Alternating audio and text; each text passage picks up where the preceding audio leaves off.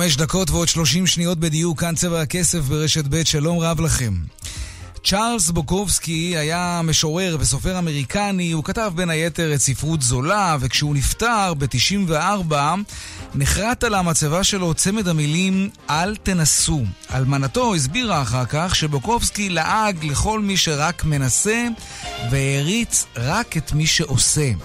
במשך שנים רבות בוקובסקי היה פקיד בדואר, עוד לפני הקריירה הספרותית שלו. לימים הוא אמר שהיו לו שתי אפשרויות, להמשיך לעבוד בדואר ולהשתגע, או להיות סופר ולגבוה ברעב, אז העדפתי לגבוה, הוא אמר. ובכלל, הוא די זלזל בסדר היום המקובל אצל רוב בני האדם היום. איך לעזאזל יכול אדם ליהנות מלהתעורר בשש וחצי בבוקר משעון מעורר, לזנק מהמיטה, להתלבש, לאכול בכוח, לעשות את צרכיו, לצחצח שיניים, לסדר את השיער, ואז להילחם בפקקים כדי להגיע למקום שבו אתה בעצם מרוויח כסף בעבור מישהו אחר, ועוד נדרש ממך להיות אסיר תודה על ההזדמנות לעשות את זה. צ'ארלס בוקובסקי, מתוך הספר המשרת, 1975, רלוונטי גם היום. כאן צבע הכסף, מעכשיו עד חמש, העורך רונן פולק, מפיק צבע הכסף אביגל בשור, הטכנאי חיים זקן, אני יאיר ויינרב. מוזמנים לעקוב גם בטוויטר, הדואל שלנו כסף שטרודל כאן.org.il. מוזמנים ליצור קשר גם בדף הפייסבוק, כאן ב', מיד מתחילים.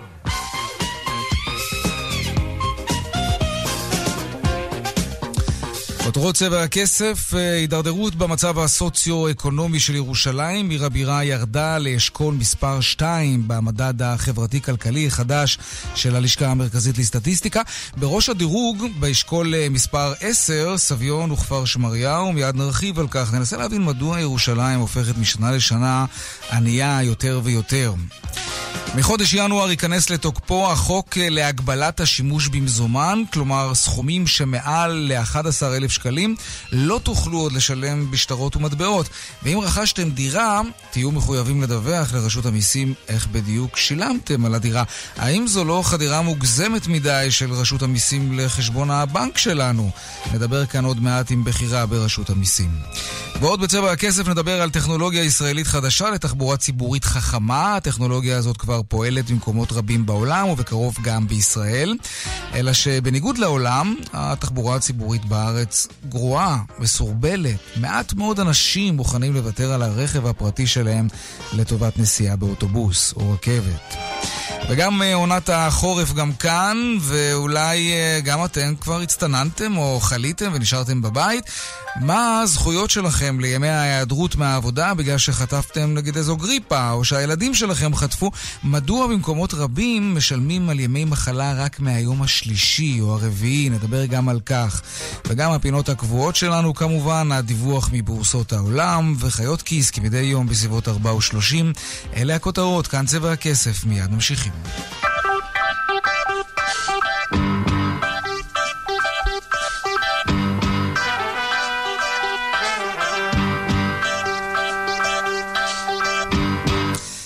ירושלים של עוני, הידרדרות נוספת uh, במצבה הכלכלי של ירושלים, עיר הבירה שלנו יותר ענייה היום, וזאת מגמה מדאיגה שנמשכת כבר חמש שנים ברציפות, כך מפרסמת היום הלשכה המרכזית לסטטיסטיקה. סביון וכפר שמריהו, כאמור, בראש רשימת היישובים העשירים. שלום צח שפיצן, כתבנו הכלכלי.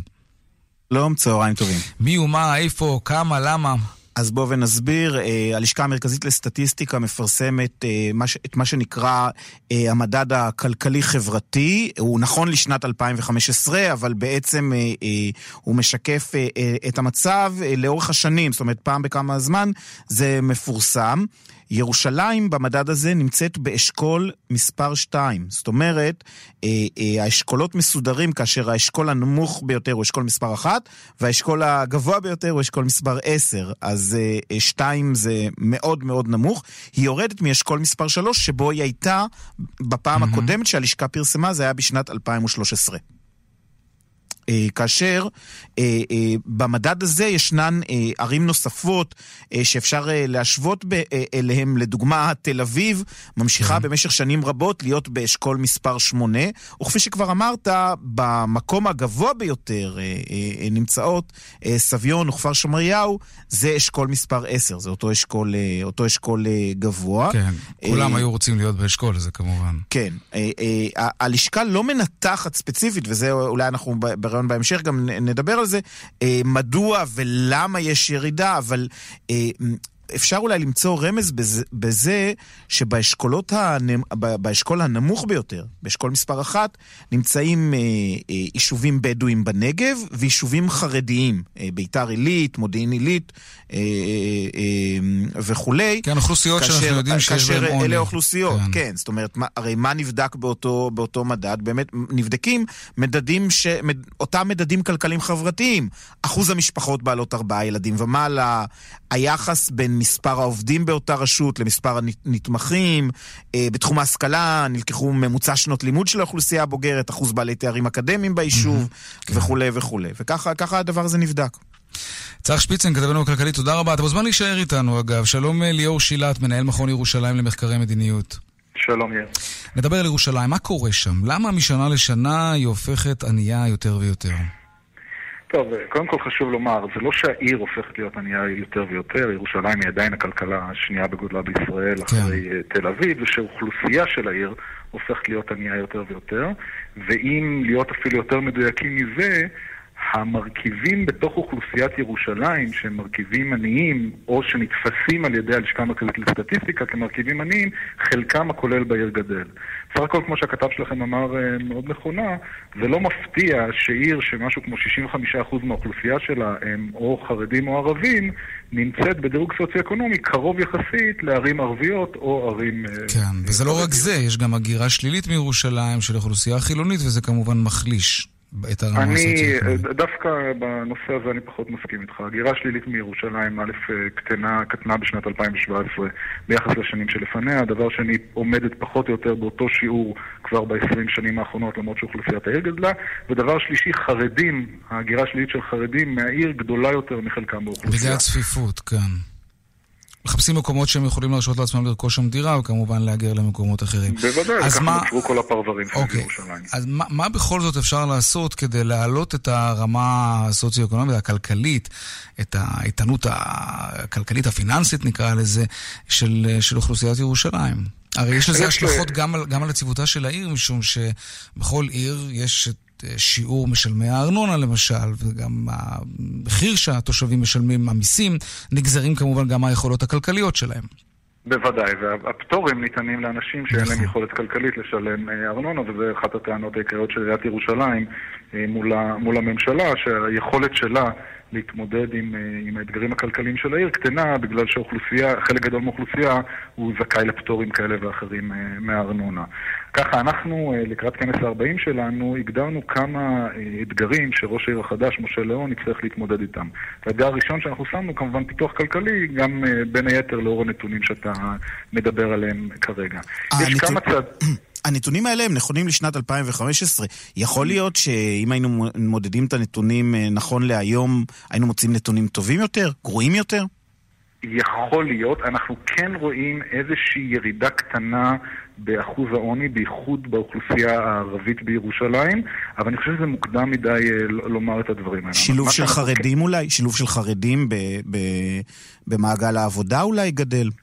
באופן כללי אנחנו רואים בעשור האחרון עלייה במגמת ההשתלבות גם של ערבים וגם של חרדים בשוק העבודה בירושלים.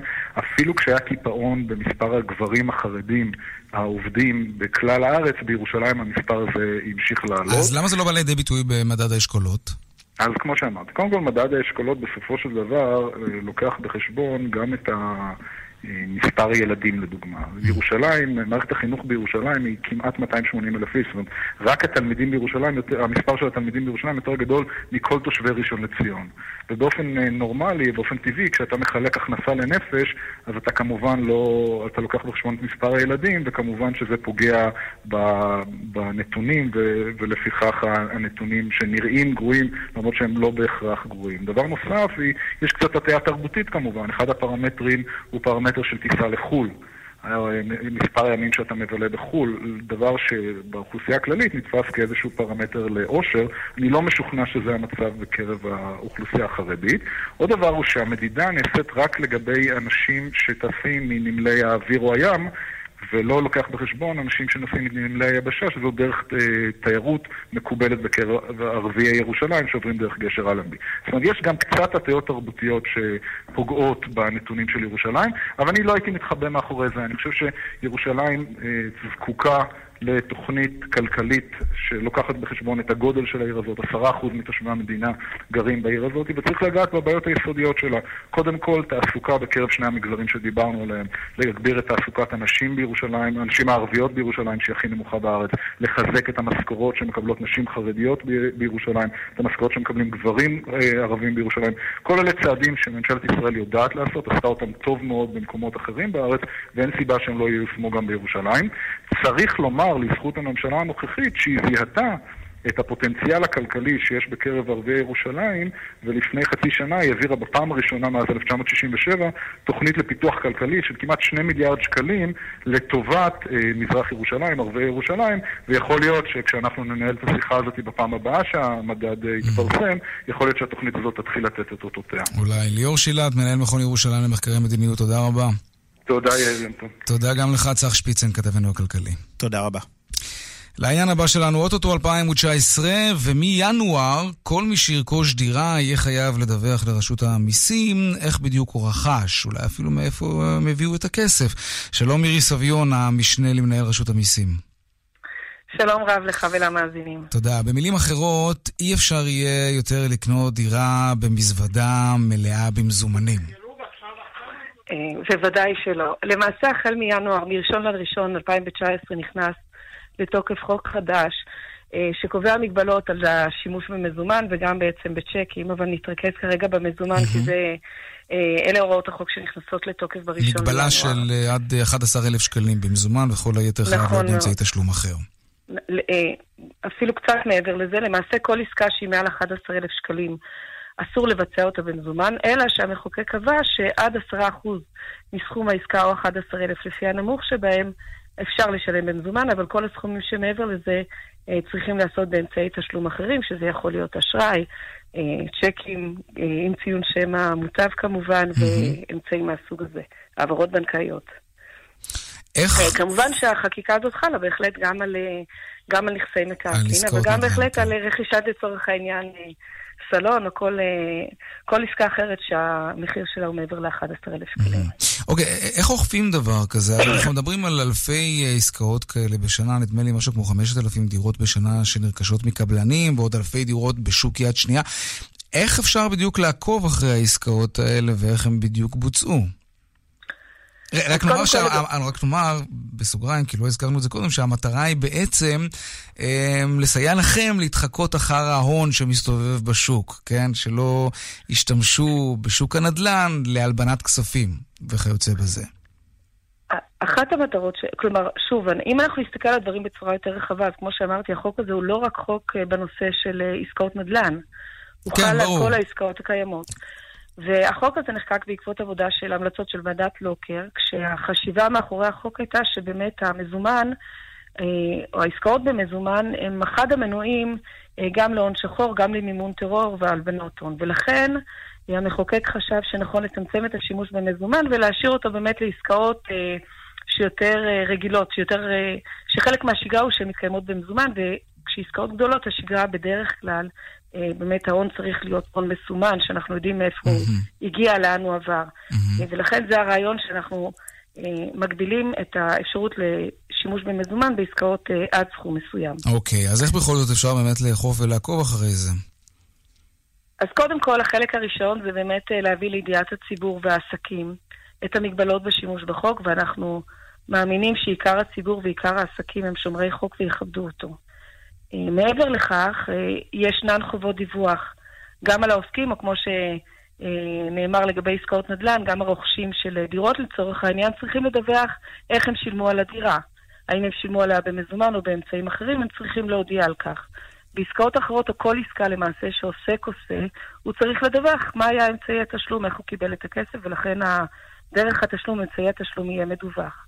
מעבר לחובות האלה הרגילים, אנחנו כמובן אה, נפעיל מערכת אכיפה שלנו, של פיקוח ובקרה, כפי שאנחנו עושים בתחומים אחרים אה, שקשורים אה, לנושאים של פיקוח ובקרה על הדיווח על הכנסות. אז גם בהקשרים האלה אנחנו נעשה פעולות של איסוף מידע, של מודיעין, של עבודת ביקורת צולבת, גם בשטח, גם מאחורי הקלעים, כדי אה, לאתר אנשים שאולי בטעות או לא בטעות מפרים את החוק.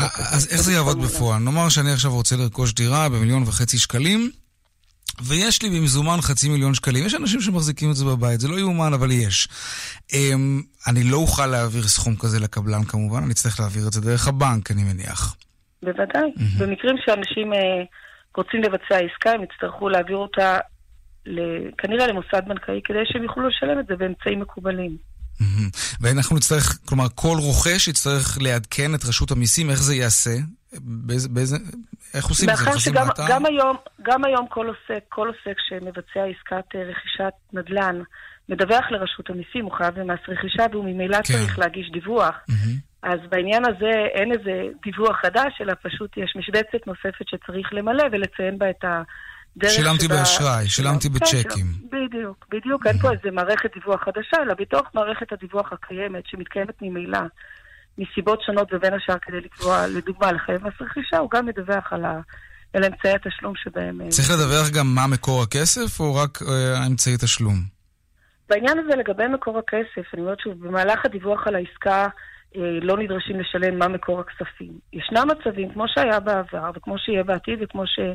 אה, יכול לקרות במפגשים שונים בין אה, אזרחים לרשויות המס, שבעת בדיקה אנחנו נשאל אה, את האדם או את העסק מאין יש לו את המקורות או את האמצעים שיש לו.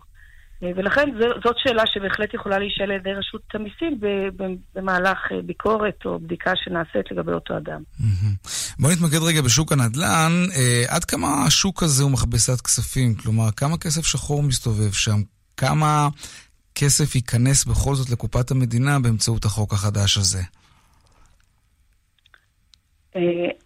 אה, קשה כרגע להעריך בצורה מדויקת את, אה, אה, את היקף ההון השחור בתוך הענף. הענף של הנדל"ן הוא הרבה יותר רחב, רחב מהענף רק של רכישה או מכירה. אוקיי, אז בכלל במשק. נכסים. אה, אני כרגע לא יכולה לנקוב במספר, אני מניחה שיש כל מיני מחקרים שמצביעים על אה, מיליארדים רבים של הון שחור, ואנחנו מניחים שחלקו יצומצם בעזרת החקיקה הזאת, שכמובן צריך לקחת בחשבון שכמו כל חקיקה חדשה אה, שנכנסת, לוקח זמן למשק ולכל הצדדים שרלוונטיים להפנים את החקיקה הזאת, לפעול על פיה ובאמת לקיים אותה, כך שאנחנו מניחים שיש הבדל גדול בין הכסף שייכנס בעקבות הפעלת החוק בשנה הראשונה, לבין מה שאנחנו נראה בשנים הבאות, ואנחנו מאמינים שככל שיעבור הזמן והציבור יפנים את החובה שלו וגם יפנים את התועלת הרבה שיש בחוק הזה כדי באמת להרחיב את בסיס המס, אנחנו מאמינים שההכנסות מהחוק הזה ילכו ויתלו. את יודעת שבעבר, כשהחוק הזה היה בחיתוליו, שוחחנו עם בעלי מקצוע, אמ, והם סיפרו לנו שהעסקים אצלם הם בדרך כלל במזומן, הם, הם ממש זעמו על העניין הזה. הם אומרים, אנחנו לא מעלימים שום דבר, אבל בכל זאת ככה זה מקובל אצלנו. אה, את יודעת, בעלי מלאכה זעירה, אה, בתי חרושת קטנים, מפעלים קטנטנים, שמעבירים סחורה ומקבלים תמורה במזומן. אה, מבחינתם זאת מצוקה די גדולה. אני מניחה שלאנשים שרגילים להתנהל במזומן, גם בסכומים גדולים, החוק הזה אה, יוצר סוג מסוים של הכבדה. אה, מצד שני צריך לזכור שבהקשר הזה, באמת אה, בשנה האחרונה בנק ישראל נתן הנחיות והוסיפו הרבה מאוד אמצעי תשלום נוספים לטובת אנשים שפחות נוח להם להתנהל באשראי או במערכת בנקאית. ומעבר לזה, באמת, זה נכון שכשקובעים כללים מסוימים, אז מי שכרגע לא עובד לפי הכללים האלה צריך לשנות את הרגלי העבודה. אבל אני בטוחה שגם העסקים האלה, אה, ברגע שיתרגלו לדברים האלה, ואני חושבת ששוב, עסק שעובד בצורה מסודרת ומתוקנת, אין מניעה שיתנהל באמצעות המערכות שהן כן לגיטימיות ובאמצעי תשלום אה, לגיטימיים. ואני מאמינה שעם הזמן, מעבר לאי נוחות ההתחלתית של המעבר, אה, כל המשק יבין ויראה את התועלת שיש במהלך הזה. מירי סביון, המשנה למנהל רשות המיסים, תודה רבה, ערב טוב. תודה לכם. משרד הפנים קיים היום כנס לראשי ערים חדשים שנבחרו ממש עכשיו כידוע, ובין היתר, אה, אבל עם דגש די גדול, הכנס הזה עסק בלהסביר לראשי, לראשים החדשים איך מתנהלים נכון, איך מתנהלים חוקי, כדי שחלילה לא יגיעו למצב של כתבי אישום. חלילה. שלום מרדכי כהן, מנהל, אה, מנכ"ל משרד הפנים, שלום לך. שלום וערב טוב. כמה ראשי ערים חדשים יש? 111 ראשי רשויות hmm, חדשים. יפה. טוב, אף אחד... מספר גדול. כן. תראה, אף אחד מהם בטח לא היה רוצה להצטרף אה, לרשימה המאוד המכובדת של אה, ראשי ערים שהסתבכו בפלילים. עד כמה מרדכי כהן חוסר ידע וחוסר אה, בקיאות באיך שהדברים עובדים או צריכים לעבוד, הם הגורם לניהול לא חוקי של רשות מקומית. ראשית, בוא נתחיל בזה שמדובר במנגנון מאוד גדול שמספק תושבים, אה, שירותים לשמונה מיליון תושבים.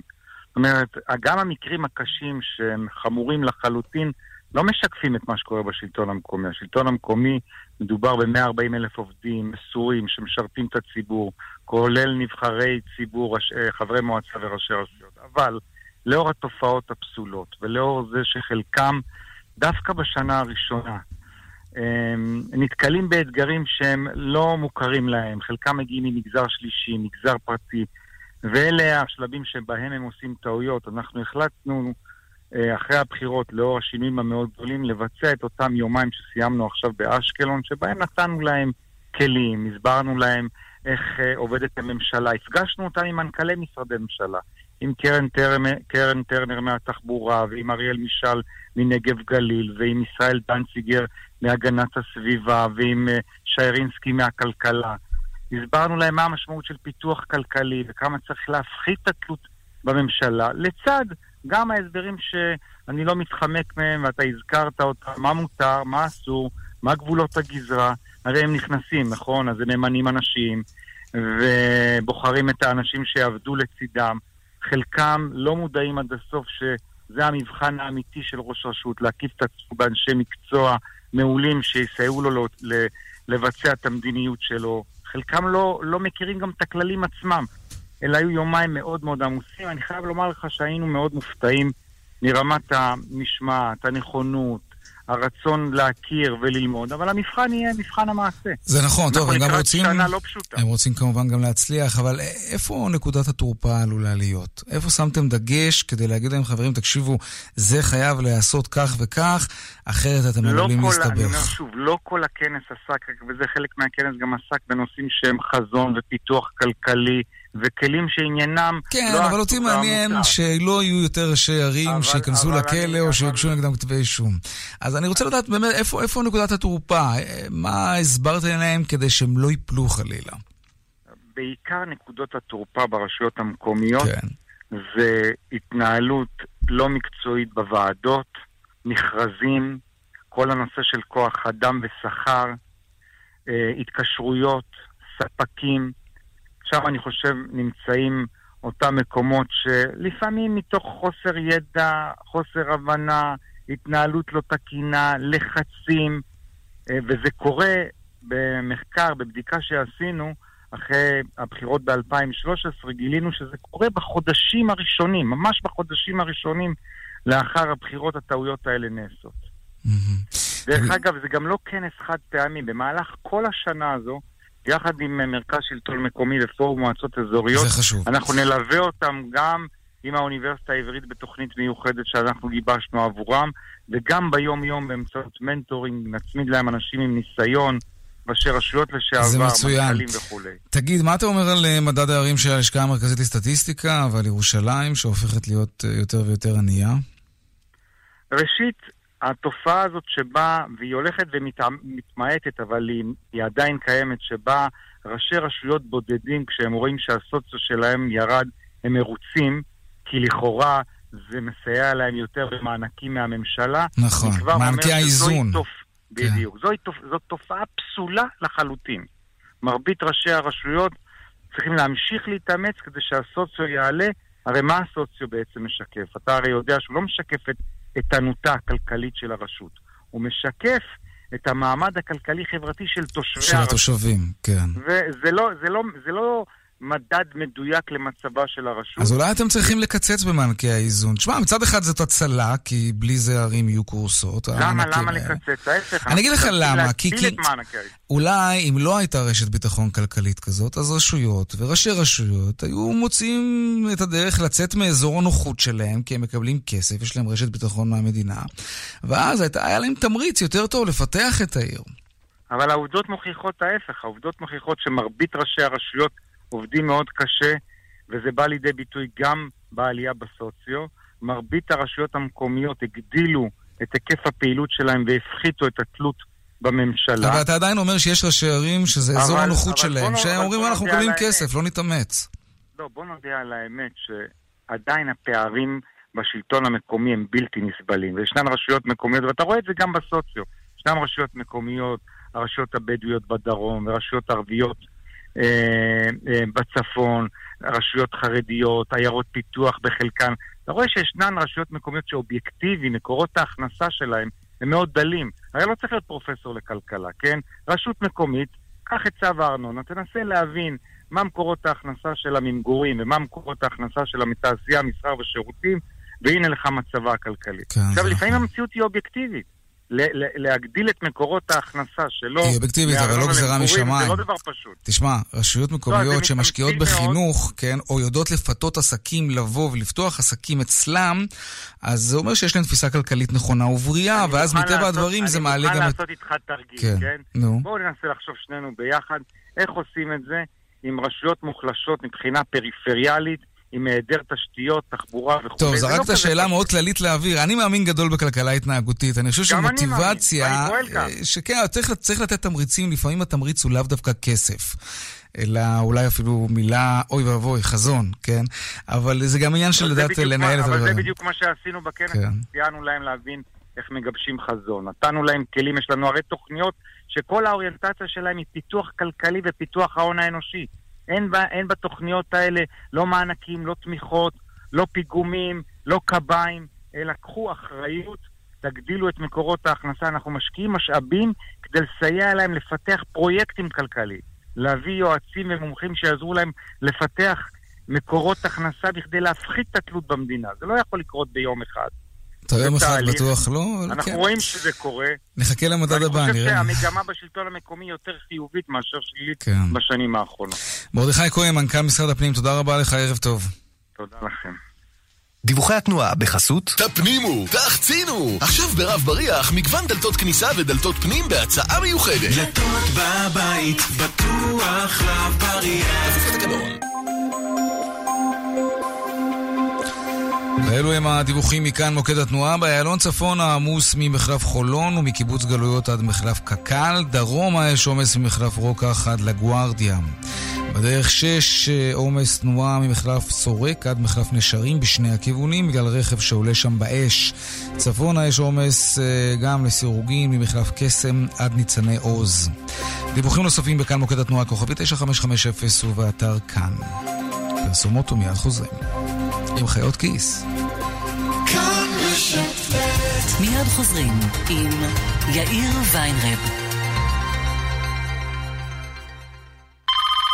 שלום, הגעתי לליסקר, ליסינג לעסקים. כן. מדברים ממחלקת המיסים. ממחלקת המיסים? כן. תגידו, אתם בליסקר מפרסמים שאתם נותנים חשבונית הוצאה מוכרת על רכב לעסקים? כן. אני מבין. אה, יש בעיה? לא, פשוט לאשתי יש עסק, אז רציתי שהיא תקנה אצלכם בליסינג. ליסקר, טובים לעסקים. ליסינג לכל רכב שתבחר, בתשלומים נמוכים, והכי חשוב, חשבונית הוצאה מוכרת בכל חודש. ליסקר, התקשרו כוכבית 3900. כן, כוכבית... כוכבית 3900, ליסקר. השיער שלי החל לנשור, החלו להיווצר מפרצים, והבנתי שאני פשוט מקריח. מחקר שפורסם בכתב העת המדעי מדריג' מצא שימוש במכשיר הריג'ן שפותח בישראל למען הסובלים מדלילות שיער, מסייע בעיבוי שיער קיים ובהצמחת שיער חדש. מה אומר לכם? אחרי ארבעה חודשים של שימוש ביתי קל ונוח, השיער התאבע ושיער חדש החל לצמוח. המלצה אישית, חפשו בגוגל שיער נולד, או התקשרו 1-800-665544 רצינו לומר לכם תודה. בזכותכם, המסרגז זוכה שוב במקום הראשון כחברת הגז הטובה והמשתלמת על פי המבחן של המדינה. ועכשיו מגוון מוצרים במחירים לא התאים רק ללקוחות המסרגז. היכנסו לסניפים או חייגו כוכבית 3626. המסרגז, כפוף לתקנון. אמריקן אקספרס מזמינה אתכם ליהנות מעולם שלם של חוויות. מוכנים? אחד פלוס אחד לכל בתי הקולנוע בארץ. הנחות למופעים הגדולים ביותר. המרת נקודות לטיסות ומלונות בארץ ובעולם. ועוד מגוון ענקי של הטבות. להזמנת כרטיס ייכנסו לאתר אמריקן אקספרס. Don't live life without it. הנפקת הכרטיס ומסגרתו כפוף לתנאי החברה. אבאלה, תתעורר. עכשיו בשירביט מבצע מנצח. כן, עכשיו בשירביט חודשיים מתנה בביטוח המקיף לרכב. כן, חודשיים מתנה. כוכבית 2003 שירביט. כפוף לתנאי המבצע. פרי השעה עם סוזי טובי. אנשים יושבים ומחכים, ובינתיים הכסף שלהם לא זז. סוזי, הכסף לא זז, ממש כמוני. אני, אני פה בקצה של קיר טיפוס, קצת מפחד ולא יודע מה לעשות.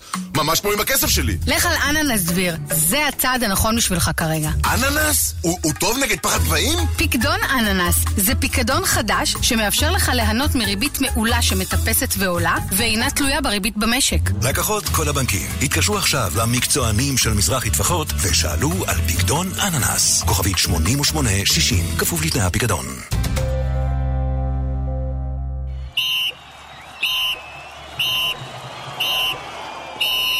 ככה זה נשמע כשתוכנית ספורט מגיעה לכאן רשת ב'. כאן ספורט, עם ליאן וילדאו ועמית רבנטל. מחר, ארבעה אחר הצהריים, כאן רשת ב'. כאן רשת ב'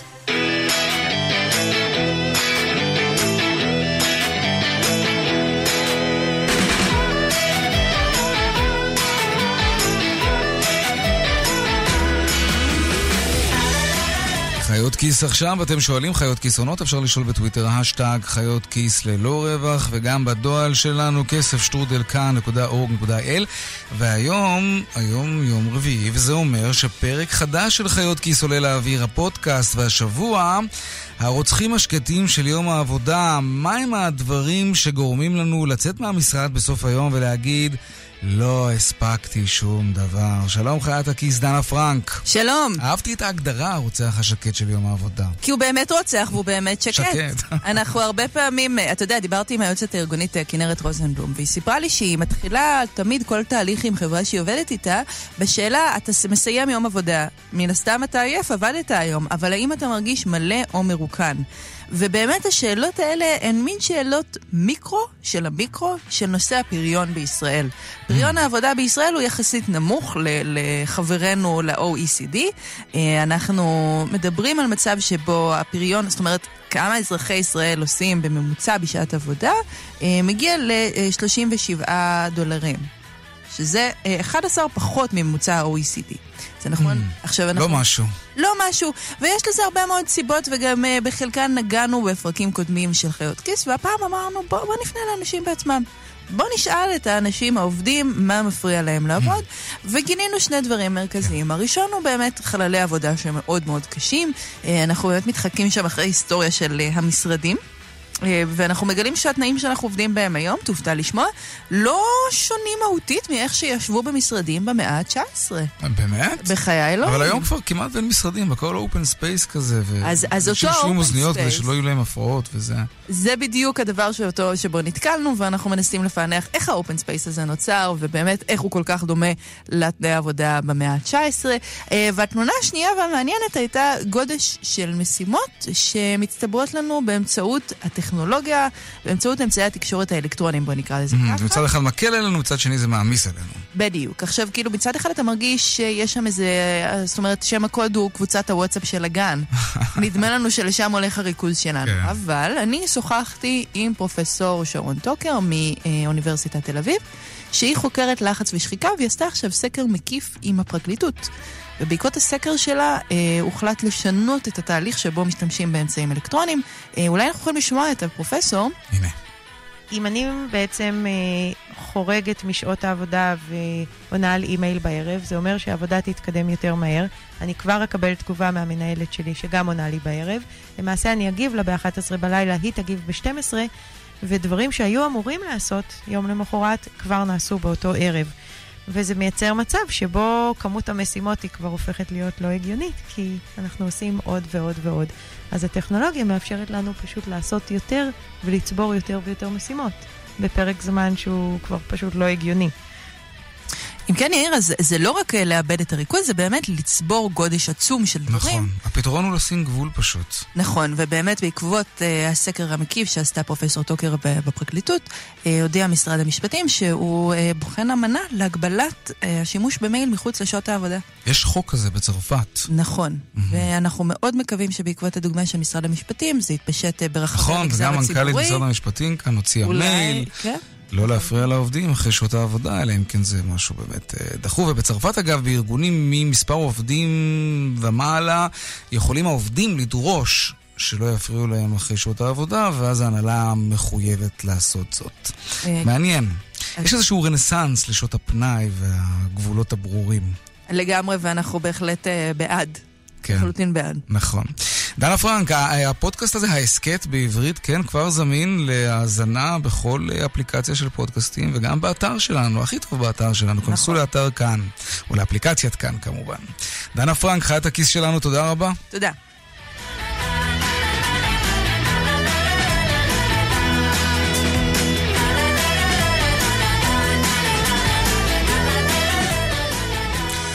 חברת התחבורה הציבורית החכמה אביה מגיעה לישראל, היא תשתף פעולה עם חברת האוטובוסים דן, והשת"פ הזה יאפשר תחבורה ציבורית אחרת, חכמה, כך הם מבטיחים.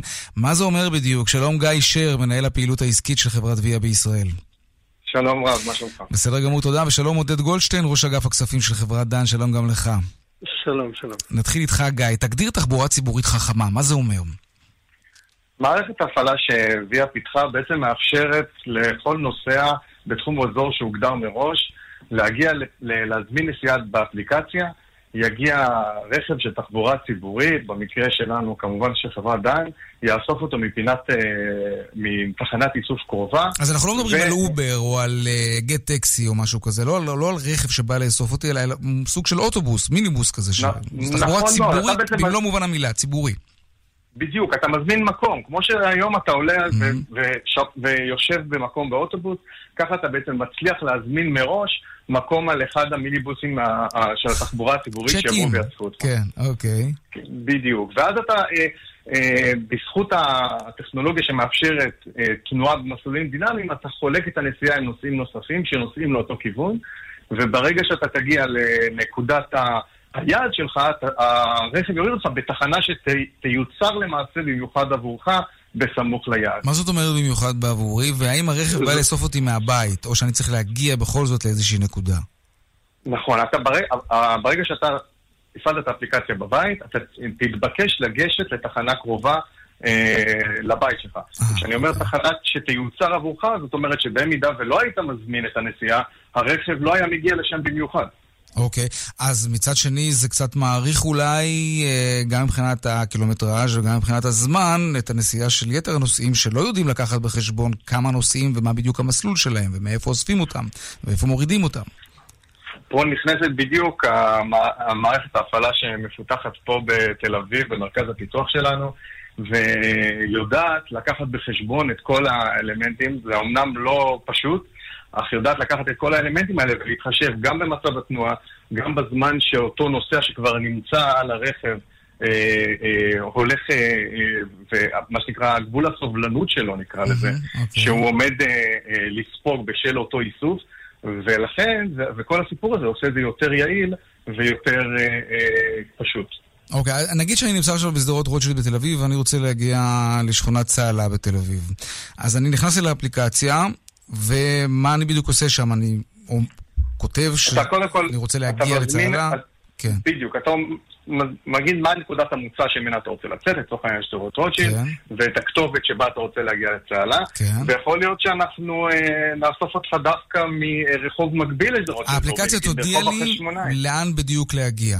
היא תראה לך בחיווי על, על גבי המפה, כן. אה, לאן להגיע ומי המיניבוס של חברת דן שיבוא לאסוף אותך. ומהי בדיוק התחנה וכל סימני הזיהוי עד שלמעשה תגיע לרכב. ומתי זה יקרה? וגם כמה זמן תימשך הנסיעה? בדיוק. אבל, אבל יכול להיות שתוך כדי נסיעה, אבל יכול להיות שתוך כדי נסיעה יצטרפו נושאים נוספים שיעכבו את, את הארכת זמן שלכם. את כל זה אנחנו לוקחים בחשבון, ולכן mm. זמן הנסיעה הוא משוער. גם כשאתה תיקח אפילו מונית ספיישל, בטח בשעות שאנחנו מדברים עכשיו, משדרות רוטשילד לצהלה, זמן הנסיעה שלך הוא תמיד יהיה משוער בשל התנועה. אז גם, גם במקרה שלנו, אנחנו לוקחים את זמן הנסיעה במשוער, ההבדל הוא שאנחנו מוסיפים את ההערכה שה, שהרכב שלנו אה, יאסוף נוסעים okay. אה, אוקיי. לאורך הדרך. אוקיי, okay. עודד, אה, זאת השיטה שתחליף את קווי האוטובוסים המסורתיים, תחנות, נוסעים, אוטובוסים שבאים? לא, לא, ממש לא. לא. זה למעשה נדבך נוסף של תחבורה ציבורית שאנחנו הולכים להציע. כאשר הרעיון המרכזי מאחורי הדבר הזה הוא להוסיף אוכלוסייה חדשה שהיום לא משתמשת בתחבורה ציבורית ומשתמשת ברכבים פרטיים בעיקר, להציע להם שירות חדש, שוב, הוא אמנם תחבורה ציבורית, אבל היא אישית, היא מביאה אותך שוב עם מוצא ליעד, ברכבים יותר uh, יוקרתיים, מותאמים לדבר הזה. אתה כמובן לא צריך להמתין לתדירות של אוטובוס שמגיע בתדירויות כאלה ואחרות.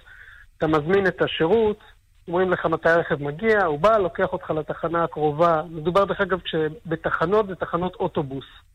זה ההגדרה של משרד התחבורה. אה, רק שם זה יכול לקרות. אבל כל תחנות כן. האוטובוס שנמצאות בתוך התחום שהוגדר. מה לגבי המחירים? כמה ל...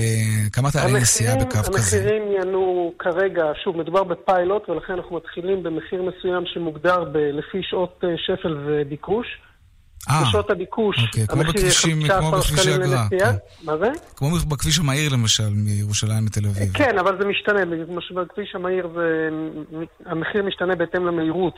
אצלנו המחירים הם קבועים לפי שעות השפל והביקוש. בשעות הביקוש 15 אוקיי. שקלים, בשעות השפל 12 וחצי שקלים. למה?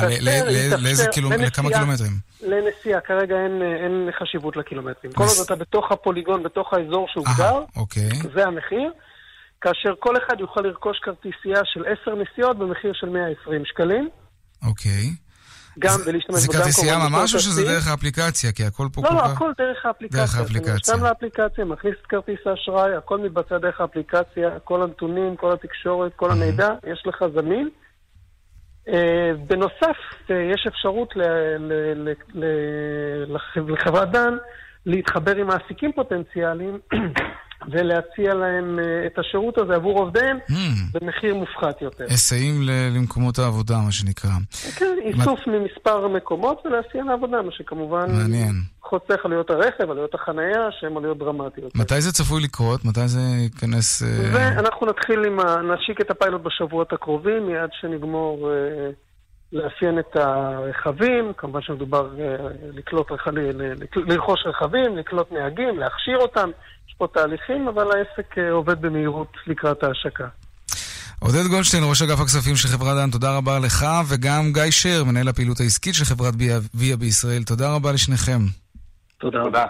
דיווחי התנועה בחסות תפנימו, תחצינו! עכשיו ברב בריח מגוון דלתות כניסה ודלתות פנים בהצעה מיוחדת. דלתות בבית, בטוח רב בריח.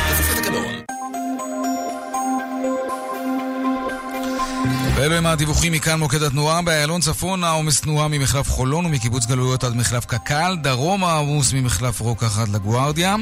בדרך 6 עמוס ממחלף סורק עד uh, מחלף נשרים בשני הכיוונים. עדיין רכב עולה שם באש. צפונה עמוס לסירוגין ממחלף קסם עד ניצני עוז. דיווחים נוספים בכאן מוקד התנועה כוכבי 9550 ובאתר כאן פרסומות ומיד חוזרים. כאן מיד חוזרים עם יאיר ויינרב. שימו לב, לאור הביקושים של עמיתי מועדון חבר, נפתח שלב ב' בבית בפארק, שכונות המגורים החדשה מבית גינדי החזקות. לתיאום פגישה חפשו בגוגל גינדי בית בפארק, או חייגו כוכבית 8132, והבטיחו מקומכם בפרויקט המצליח ביותר בלב גוש דן. באינטרנט, בטלפון, בכל פלטפורמו, אין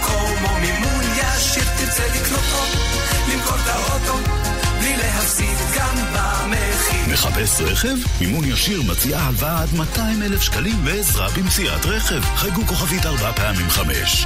כפוף לתנאי החברה, אי עמידה בפירעון ההלוואה או בהחזר האשראי עלול לגרום חיוב בריבית פיגורים והליכי הוצאה לפועל. לדוד משה הייתה חווה, וואי וואי וואי וואי וואי, ואז הגיע סוף שנה, וואי וואי וואי וואי וואי, לחדש את המלאי, לשלם אגרת ספקים. מס הכנסה. כל עסק צריך לקבל החלטות בסוף השנה. אז בעלי עסקים, בואו לפגישה עם בנקאי מומחה לעסקים של בנק הפועלים, ותתחילו את השנה הבאה כמו שצריך. לפגישה, כוכבית 2405. אצלנו או אצלכם. פועלים איתכם בכל החלטה. יו, היובש בעור נעלם לי! יולקטין, טיפול אפקטיבי לאור הכי עבה שיש, כמו שדוקטור פישר יודע. יו, מדהים היולקטין הזה. יולקטין של דוקטור פישר זה בדוק. ועכשיו, אחד ועוד אחד מתנה ברשתות פארם ובתי מרקחת. עד גמר המלאי. V-Days 2019 דגמי וולבו 2019 בימי מכירות מיוחדים. XC40, XC60 ושאר הדגמים במחירי 2018. 28 עד 30 בנובמבר באולמות התצוגה. וולבו, כוכבית 3011, כפוף לתקנון. שלום, כאן דני רופ. בדרך כלל, אתם יודעים, תחזית מזג האוויר מעניינת אותי מאוד. ירד גשם, לא ירד גשם, זה חשוב. אך במקורות המים חסרים כשני מיליארד וחצי מטרים מעוקבים של מים, והכינרת קרובה לקו השחור. וגם אם נראה שיורד הרבה גשם, זה לא מספיק. כל טיפה שאפשר לחסוך חשובה, בדיוק כמו כל טיפת גשם שיורדת. לכן, גם בחורף, אין, פשוט אין לנו מים לבזבז.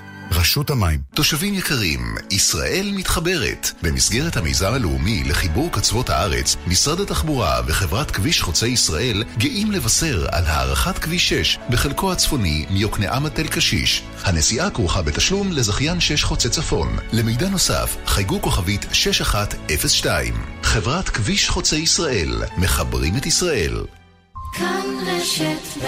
ועכשיו לעדכון היומי מהבורסה של תל אביב ומבורסות העולם גם כמובן.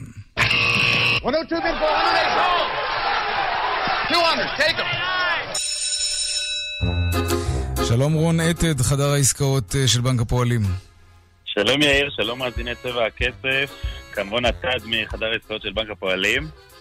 אה, בוא נדבר קצת על הבורסה. מדד תל אביב 35 עולה כ-9 עשיריות האחוז, תל אביב 90 מטפס מעל אחוז, כל זה ברקע לעליית הריבית בישראל ותגובת מניות הבנקים ומניות הביטוח.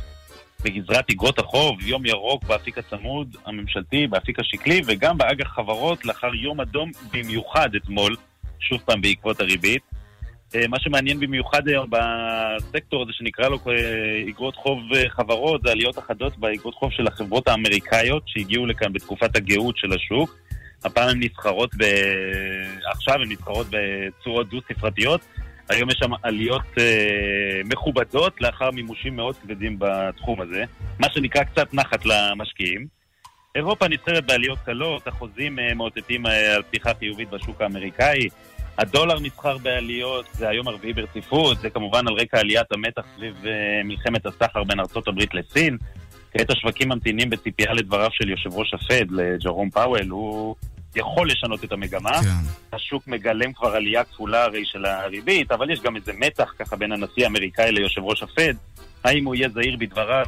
זה נדע יותר מאוחר. שלא יגיד עליו עוד פעם שהוא ישתגע. רון נתד. אה, מחדר העסקאות של בנק הפועלים, תודה רבה. כן, על מה תודה. סיפור מתח כלכלי עכשיו.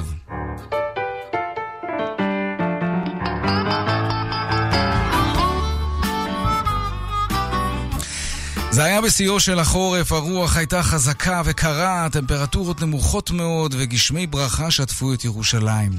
יחזקאל וילדיו עמדו בתחנת האוטובוס בבירה והמתינו לקו לבני ברק, הם הגיעו בזמן, יחזקאל הוא טיפוס כזה, הוא תמיד מדייק, למרות שכמו שהוא תמיד אומר, לעולם מסביבי יש קצב משלו.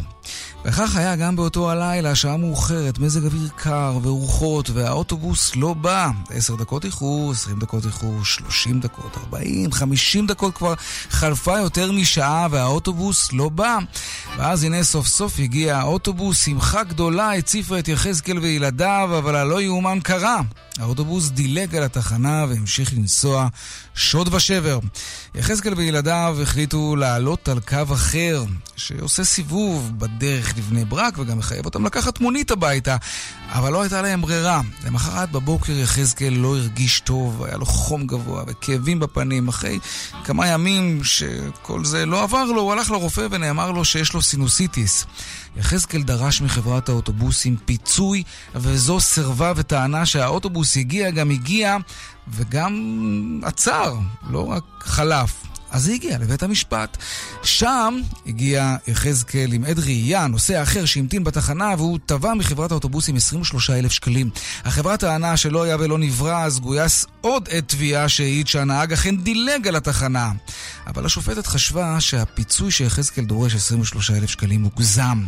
אז היא פסקה לו פיצוי של 1,300 שקלים בלבד, כולל החזר הוצאות על המונית שהמשפחה נאלצה לשלם כדי להגיע הביתה.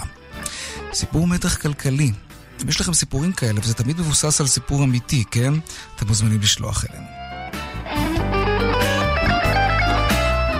עד כאן צבע הכסף ליום רביעי, העורך רונן פולק, מפיק צבע הכסף אביגל בשור, טכנאי חיים זקן, אני יאיר ויינרי, מוזמנים לעקוב גם בטוויטר, חפשו בטוויטר צבע הכסף. מיד אחרינו, כאן הערב עם רן בנימיני ואמילי אמרוסי. מחר, יום חמישי, יהיו כאן אה, בארבע, ליאן וילדאו ועמית לבנטל עם כאן ספורט. ערב טוב ושקט שיהיה לנו. שלום שלום.